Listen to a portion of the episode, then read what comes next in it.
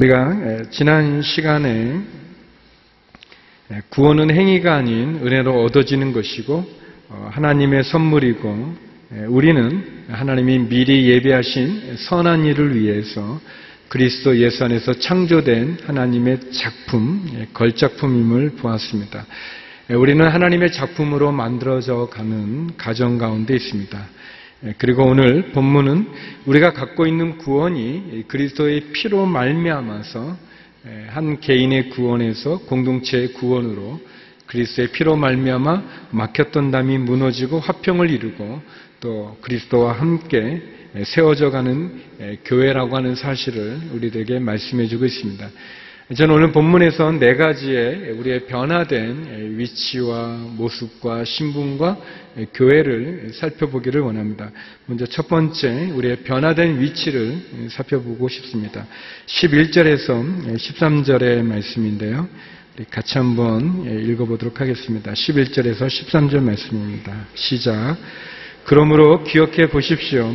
여러분은 육신적으로는 이방 사람들이었고 육체에 행한 할례를 받은 사람이라고 불리는 사람들에게 할례를 받지 않은 사람으로 불리는 사람들이었습니다. 그 당시 여러분은 그리스도 밖에 있었고 이스라엘 백성으로부터 제외된 사람들이며 약속의 언약들에 대해 생소한 사람들이며 세상에서 소망도 없고 하나님도 없는 사람들이었습니다.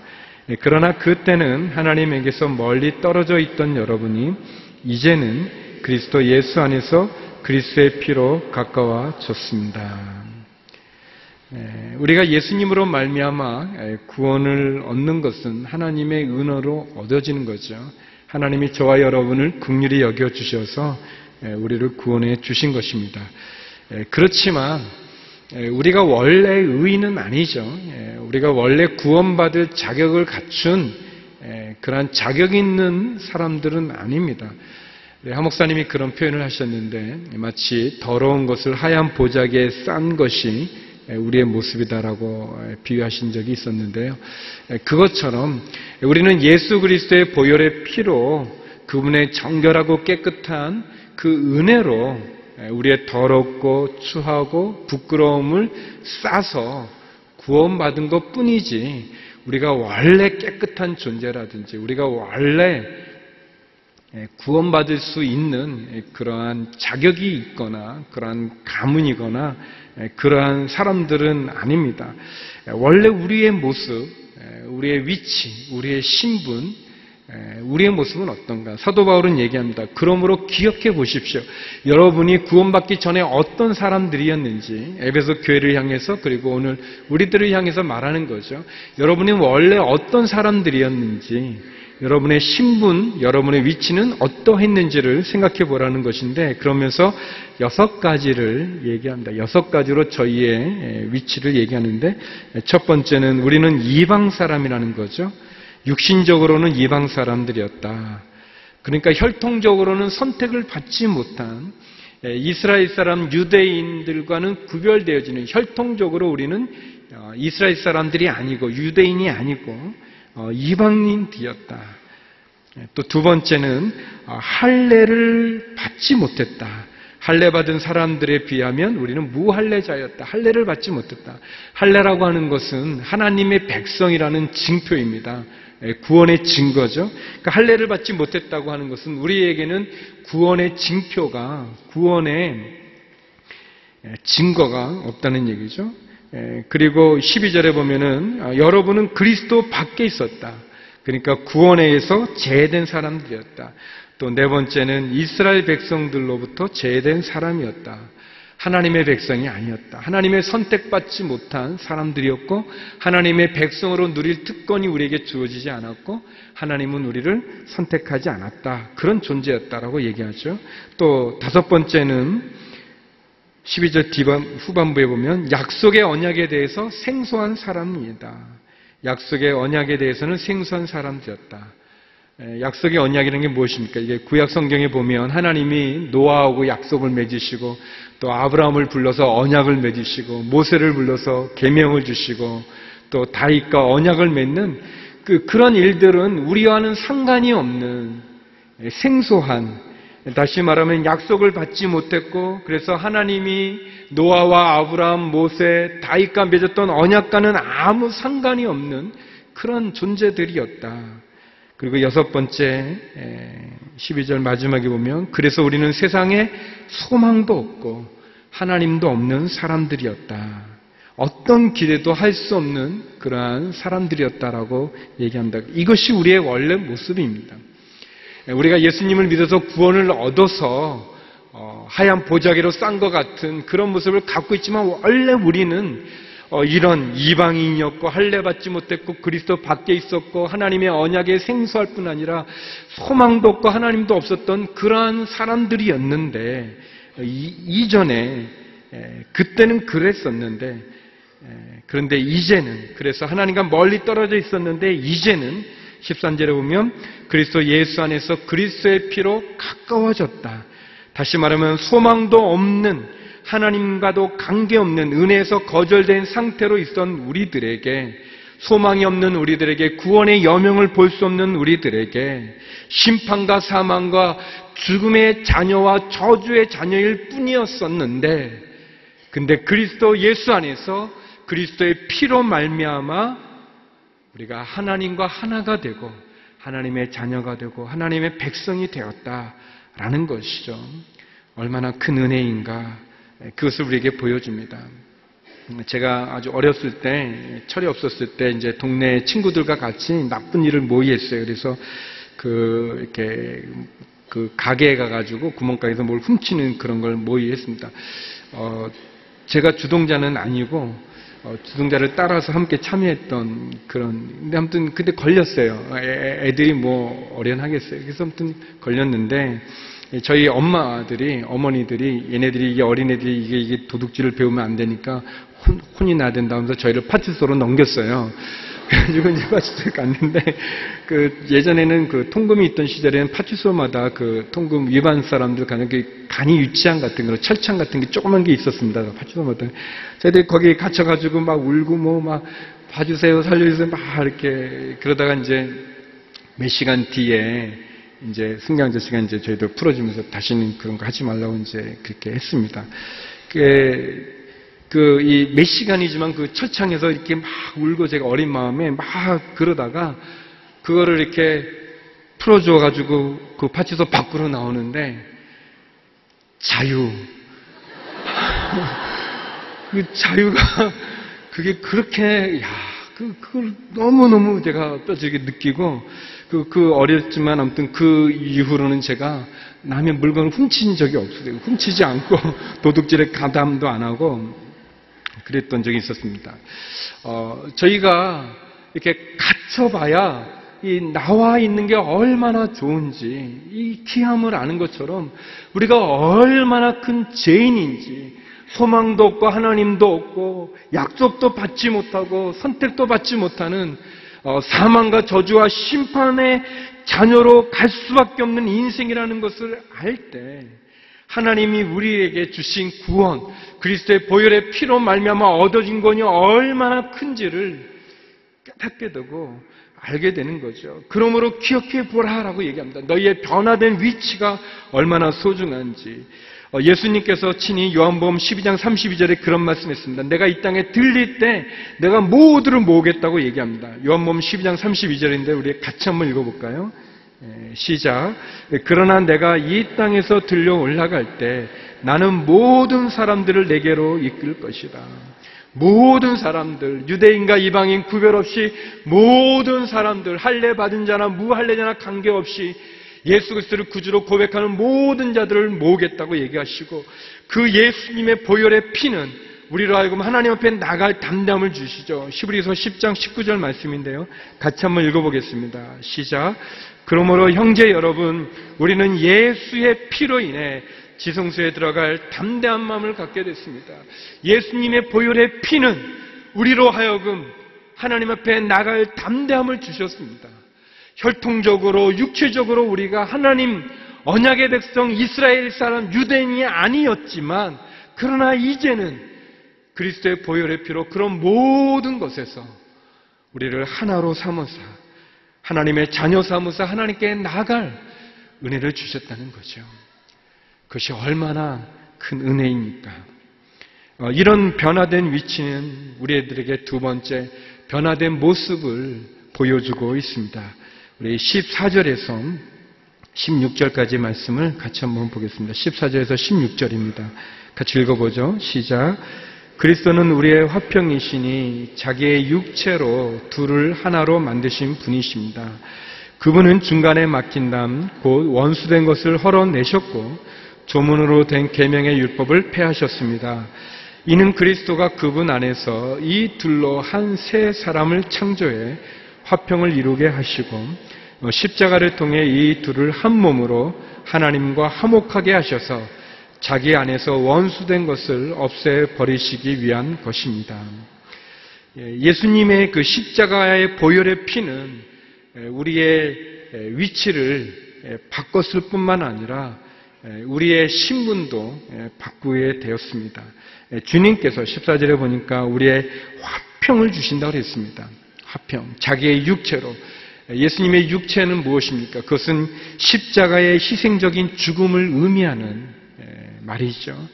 십자가의 희생적인 사랑의 죽으심으로 그 십자가로 우리 가운데 평화를 이루셨다는 것입니다. 화평을 이루셨답니다. 14절에 보면 예수님께서 화평을 이루기 위해서 세 가지 일을 하셨는데 화평을 이룬 세 가지 일을 보면 첫 번째는 둘을 하나로 만드셨다 그랬어요. 둘을 하나로 만드셨다. 둘은 유대인과 이방인으로 구별된 할례자, 무할례자로 구별된 언약의 백성과 언약받지 못한 백성으로 나눠져 있는 이 둘, 둘을 하나로 하나로는 이 교회라고 하는 새로운 연합체를 의미합니다. 새로운 피조물을 얘기하죠. 교회로 말합니다. 이 둘을 하나로 만드셨고 두 번째 중간에 막힌 담을 허셨습니다. 성전에는 이방인의 뜰이 있었고 유대인의 뜰이 있었는데 그 이 두 뜰을 가로막는 이 장막이 있었습니다. 벽이 있었습니다. 한 1m 50 정도 되는 그런 넘을 수 없는 무너뜨릴 수 없는 그런 이방인과 유대인을 구별하는 그 벽이 있었는데 그 벽을 허무셨다는 거죠. 한계를 허무셨다는 것입니다. 또 원수된 것을 헐어버리셨다고 얘기하고 있습니다. 예수님의 십자가는 미움과 미움이 있는 자리에 사랑으로 원수된 서로의 증오와 유대인과 이방인 사이에 있는 그 증오심, 그 율법으로 소외시켰던 이방인의 그런 모든 부분들을 헐어내셨다라고 얘기합니다. 15절은 그것을 설명해 주는 건데 조문으로 된 계명의 율법을 폐하셨다.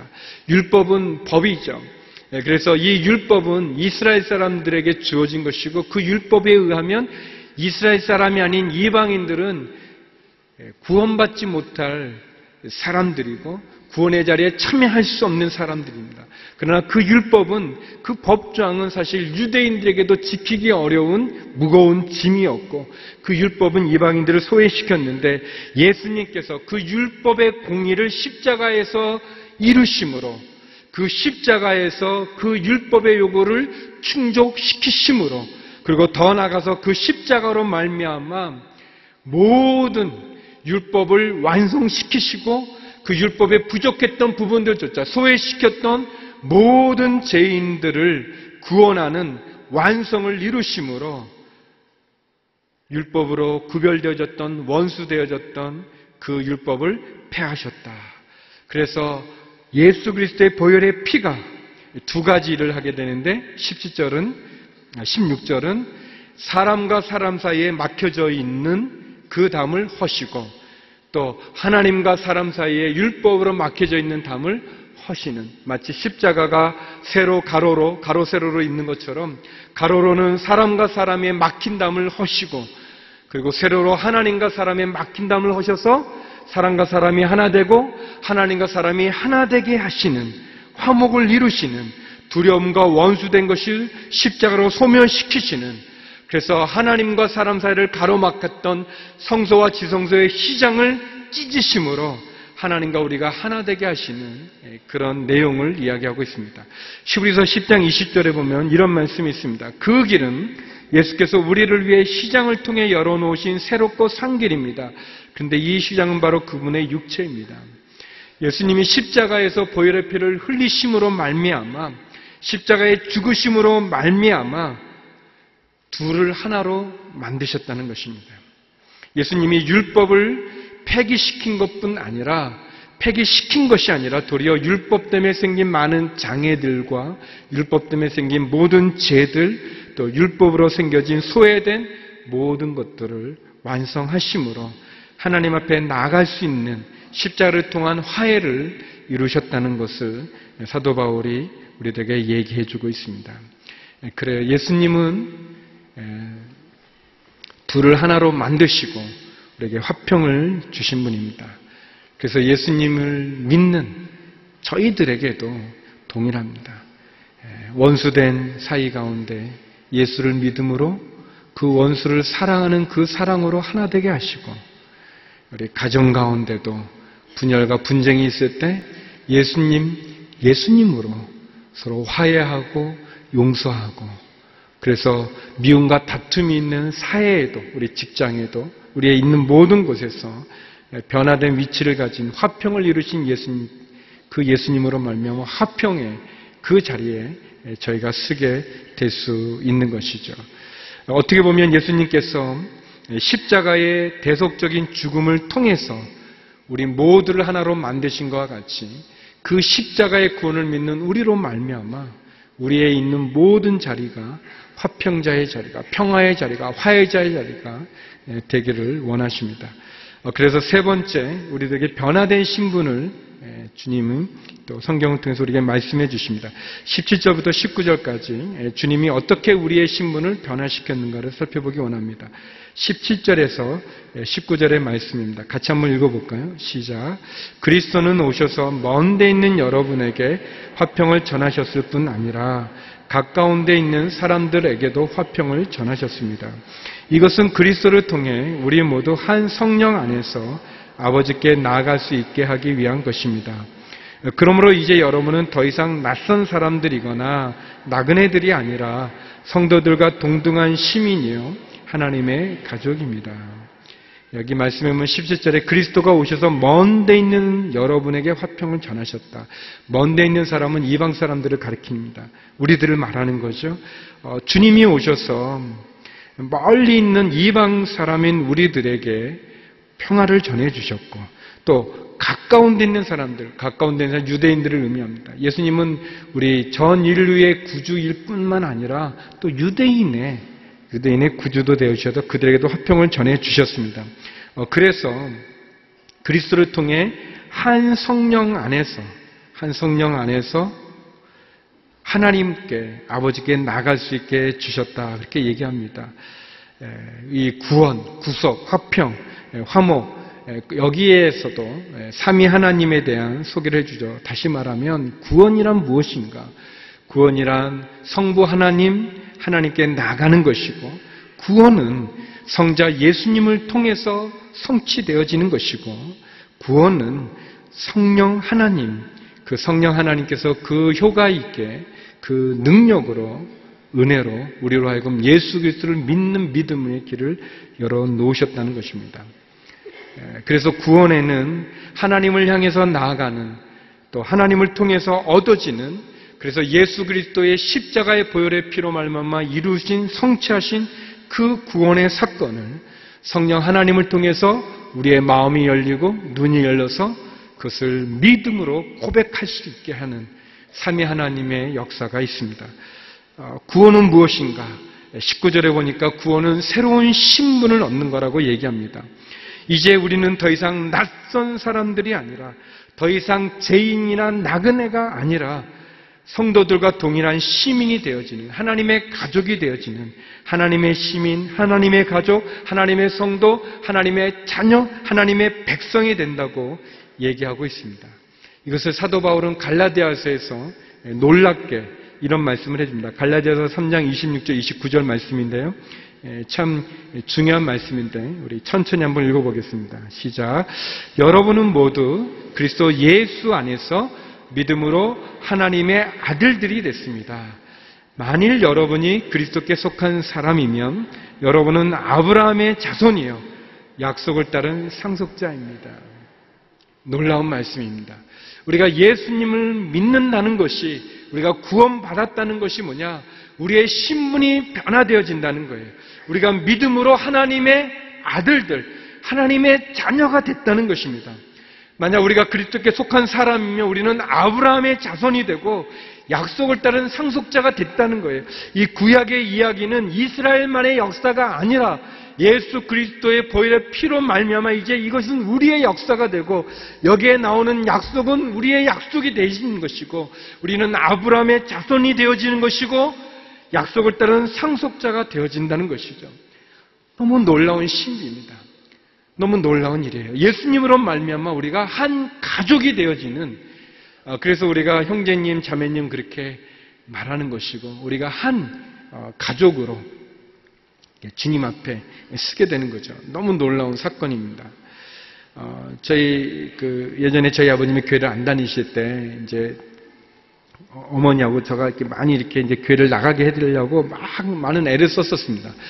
에, 어머니는 그냥 아버지한테 그냥 맛있는 것도 해주고 막자 이렇게 막 이렇게 하면서 저 교회 좀 가달라고 그렇게 얘기하고 저는 그때 전도사인데 에, 이제 아버지 무슨 전도사가 자기 아버지도 전도 못하면서 누구를 전도한다고 전도사가 됩니까? 막 이렇게 좀 어떻게 보면 그 이 좀 치사하지만 좀 이렇게 자식의 그 미래를 좀 열어달라고 하면서 이렇게 뭐 어떤 이렇게 위협도 하면서 뭐 아무튼 여러 가지로 해서 아버지는 이제 교회 데려가려고 이제 했는데 이제 저희 아버지가 이제 가셨어요 교회를 가셨는데 제가 전화로 이제 어머니한테 어떻게 예배 잘 들으셨나 했더니 어머님이 꽝이 됐다, 야, 그러시는 거예요.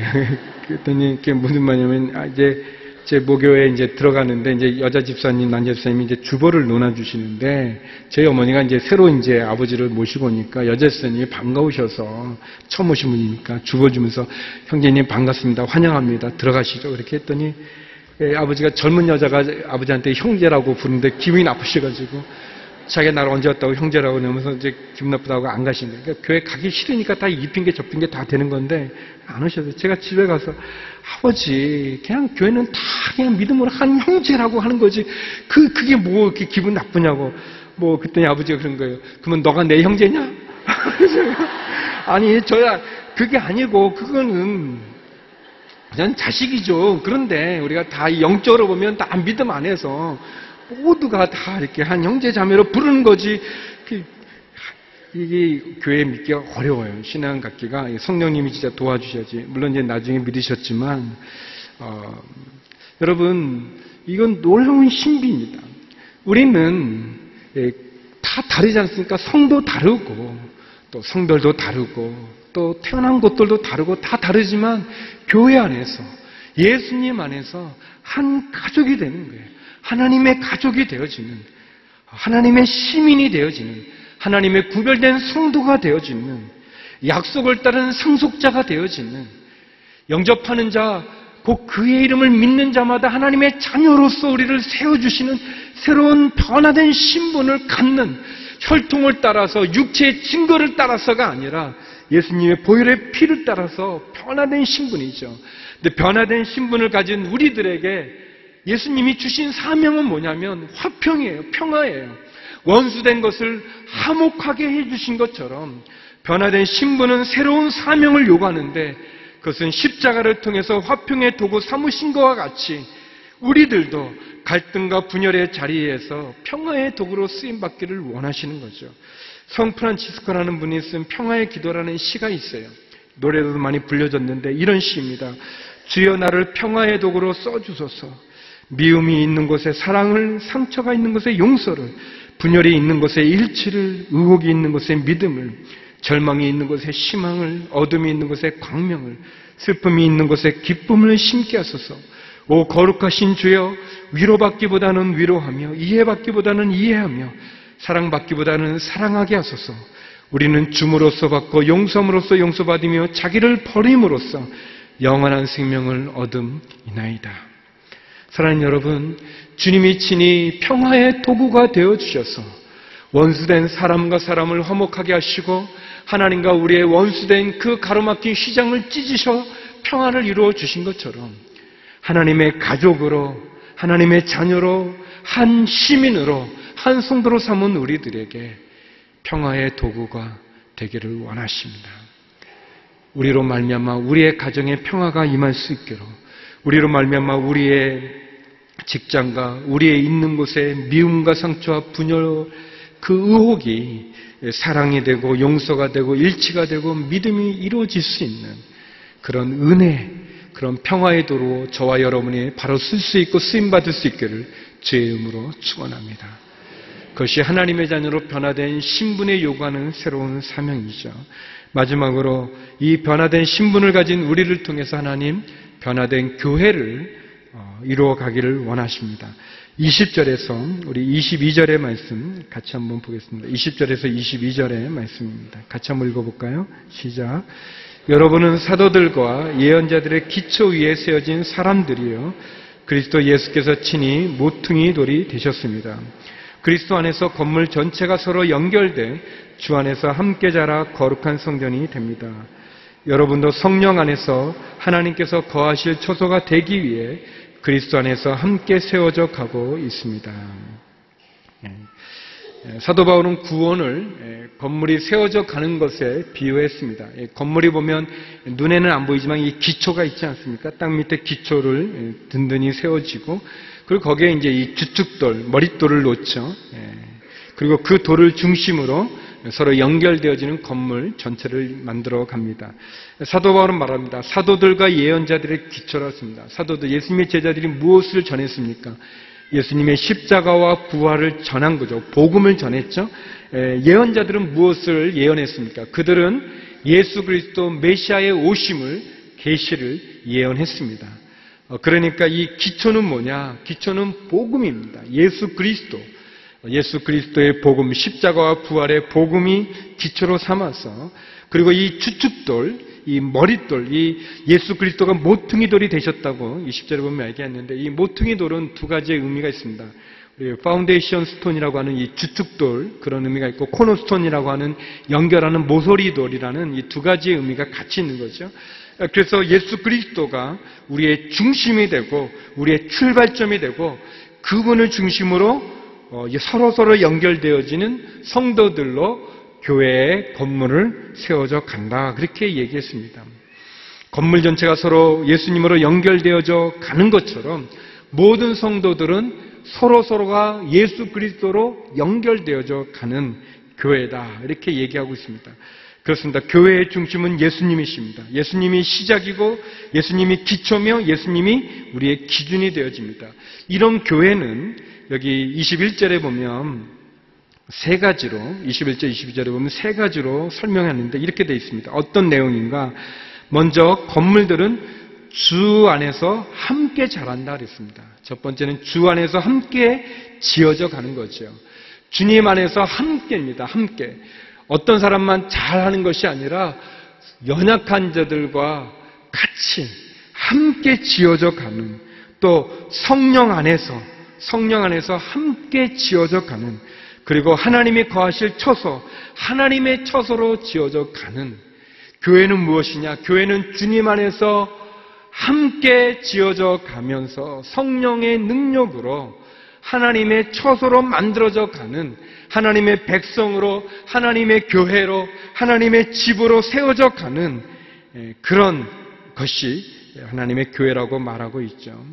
이 함께 세워져 간다는 것은 완성됐다는 것이 아니라 지어져 가는 서로가 서로에게 소중한 존재로서 지어져 가는 서로 연결되어 있고 그래서 어떤 부족함이 있지만 그 부족함 속에서도 서로 있는 모습 그대로 지금은 공사 중이지만 서로 완성을 이루어 가는 그런 모습이라고 말할 수 있습니다. 여러분 그 교회라는 거가 이 건물에 비유했는데 좋은 건물, 잘 지은 건물, 튼튼한 건물이라는 게 무엇이겠습니까?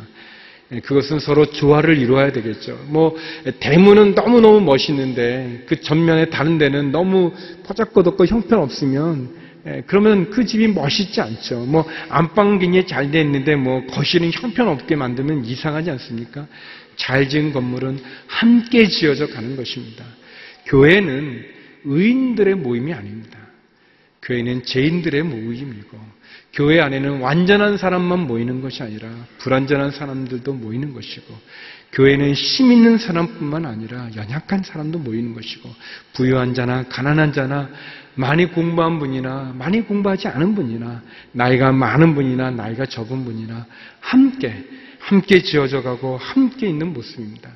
어, 제가 어, 그 장례를 치를 때 저희 저희 양재 오늘께 우리 건사에 굉장히 감사한 마음이 많이 있는데 뭐냐면 우리가 이제 상을 당해서 이렇게 천국 환선 예배를 드릴 때 보면 우리 건사에서 순번들을 다 정해서 예, 공동체나 뭐 알고 모르고의 관계없이 순번을 정해서 상이 나면 그 공동체 건사님들이 우리 건사에서 예, 그곳에 가서 함께 예배를 드려줍니다. 예, 슬픔을 당한 유족들을 모르는 분이지만 한 교우로서, 한 가족으로서 의로해 주는데 얼마나 감동과 은혜가 있는지 모르겠습니다. 어, 우리 성도님이 다쳐서 그 병원에 신방을 가보면 또 공동체 목사님들과 또 장로님들, 또 집사님들이 또 함께 와서 함께 울어주고 또 함께 기도도 해주고 여러분 순모임에서 어, 기도 제목을 내놓으면 자녀의 문제로 기도 제목을 내놓으면 내가 낳은 자녀는 아니지만 안타까운 마음으로 전심으로 간절히 기도해 주지 않습니까? 얼마나 아름다운 모습이고 얼마나 귀한 모습인지 모르겠습니다. 교회가 흠이 없는 사람들이 모인 곳이 아니라 연약하지만 서로 세워주고 서로 의지하고 서로 사랑하는 그런 모습, 그것이 교회입니다. 그것 주님이 우리들에게 그것을 요구하죠. 예전에 어, 제가 그 청년 전도사 때 청년부에 있던 한 형제인데 어, 좀 이렇게 거슬리는 게 많았었어요. 좀 부족함도 많고 그래서 청년이 그 가는 데마다 좀 이렇게 분란도 있고 좀 어려움도 있고 문제도 많이 일으키고 또 성격도 별로 안 좋았던 그런 청년이 있었는데 이 청년이 어, 외국에 나갔다가 어, 나중에 이제 목회자가 돼가지고 이제 다시 온누리교회 목회자로 왔어요. 예, 제가 그 이름을 밝힐 수는 없는 분인데, 어, 근데 제가 작년에 이제 한국에 나와서 몇 년 만에 만났어요. 그 예전에. 근데 이 목사님이 너무너무 달라지신 거예요. 어우, 너무, 전에는 굉장히 좀 교만했는데 굉장히 겸손하시고, 전에 청년 때는, 어, 아주 그 뭐 이렇게 좀 자기만 하는 아니 이기적인 그런 분이셨는데, 어, 지금은 너무너무 아니신 거예요. 너무 다른 사람 배려할 줄도 알고, 섬길 줄도 알고, 또 겸손하시고, 어, 성품이 어 저는 사람은 안 변하는 줄 알았는데 변하는 거예요. 아, 변하는구나. 어, 그분 보면서 제가 또 저에게도 희망을 가졌어요. 어, 너도 더 좋게 변할 수 있다. 어, 그런 생각도 갖고 여러분 어떻게 보면 우리는 다 흠이 있고 연약함이 갖고 있지만 함께 지어져 가는 거예요. 저 사람은 안 돼. 이렇게 무시하는 게 아니라 이렇게 함께 받는 거죠. 어, 제가 전도사로 온누리교회 왔었을 때 93년도에 맡았던 공동체가 구로부천 인천 강명이에요. 좀 지역이 많은데 그러니까 천천히 하면 구로, 부천, 인천, 강명 그 지역 쉽게 말하면 영등포로부터 서쪽은 다 제가 맡았던 교구였었어요. 어, 그때는 그렇게 그 넓은 데를 한 교육자가 맡았었어요. 인원이 많지 않았기 때문에 온누리교회가 근데 지금은 지금은 거기에 교회가 두 개나 있어요. 부천 온누리교회, 인천 온누리교회 또 공동체도 굉장히 많이 여러 목회자가 있습니다.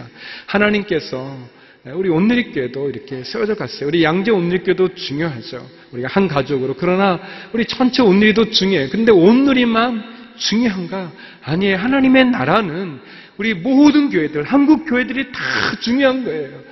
어, 다른 교회는 잘안 되는데 우리 온누리교회는 잘 된다. 그것이 아닌 거예요. 우리가 같이 합하고 한 형제, 서로 하나가 되어져서 함께 세워져 지어져 가는 정말 한국 교회만 중요한가? 아니죠. 저 이렇게 약해져 가는 저 유럽 교회도 중요하고 또 미국 교회도 중요하고 일본, 중국 모든 하나님의 교회들이 하나가 되어져서 서로 세워져 가고 한 마음, 한 가족이 되어져서 서로 든든히 세워져 가는 것이 중요하고 우리의 마음이 그것을 향해 나가야 되는 것입니다. 사랑하는 성도 여러분, 함께 지어져 가는 교회, 그리스도 안에서 함께 세워져 가는 교회가 되어야 될 것입니다. 우리의 모습이 완전하지는 않지만 그러나 포기할 수 없고 저 사람은 안 왔으면 좋겠다 그런 것이 아니라 모두를 품고 우리의 연약함과 부족함이 있지만 변화되어질 수 있는 세워져 갈 수 있는 자라갈 수 있는 그 비전을 가지고 그 은혜를 가지고 우리가 주님께 나가는 것 그것이 우리에게 필요합니다. 하나님께서 우리를 한 가족으로 만들어 주셨고 그 놀라운 신비 가운데 한 교회로 세워 주셔서 함께 지어져 가는 아름다운 우리 온누리 교회가 또 한국 교회와 세상의 모든 주의 교회가 되기를 주의 이름으로 축원합니다. 기도하시겠습니다. 예수님의 보혈로 그 피와 십자가를 통해 원수된 관계가 회복된 것처럼 하나님 예수님으로 말미암아 원수된 우리의 모든 껄끄러운 관계들이 회복되게 하시고 화목하게 하여 주시고 지금은 연약하지만 함께 세워져 가는 이 교회 공동체의 놀라운 신비로 하나님 앞에 나가는 저희가 되게 하여 주시옵소서. 예수님 이름으로 기도드립니다. 아멘.